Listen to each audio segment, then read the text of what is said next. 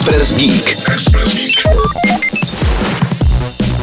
Tesla Ilona Maska odkrývá novou kapitolu progrese, kapitolu humanoidních robotů. Vývoj humanoidů oznámil šéf Tesly během události AI Day, na které hovořil o pokroku automobilky v oblasti autonomie a ukázal novou výpočetní techniku, kterou budou vybavovány její vozy. No a při vývoji robota pojmenovaného Tesla Bot, eh, kterému však interně říkají Optimus, chce firma využít své dosavadní poznatky týkající se automatizovaných strojů, jež používá během výroby a také vlastní software s hardwarem, na kterém stojí autonomní vlastnosti vozu Tesla. Elon dlouhodobě před umělou inteligencí varuje a možná i proto upozornil, že v případě bota od Tesly se bude jednat o přátelského robota, před kterým půjde bez problému utéct.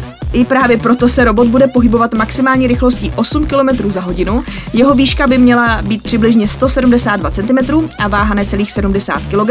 No a v prostoru hlavy by se měl nacházet displej s obličejem, díky čemuž by měl zase robot působit více kamarádsky. No a co bude mít tenhle ten robot na starosti? Hlavně práce, které jsou buď nudné, opakují se, a nebo jsou pro člověka nebezpečné.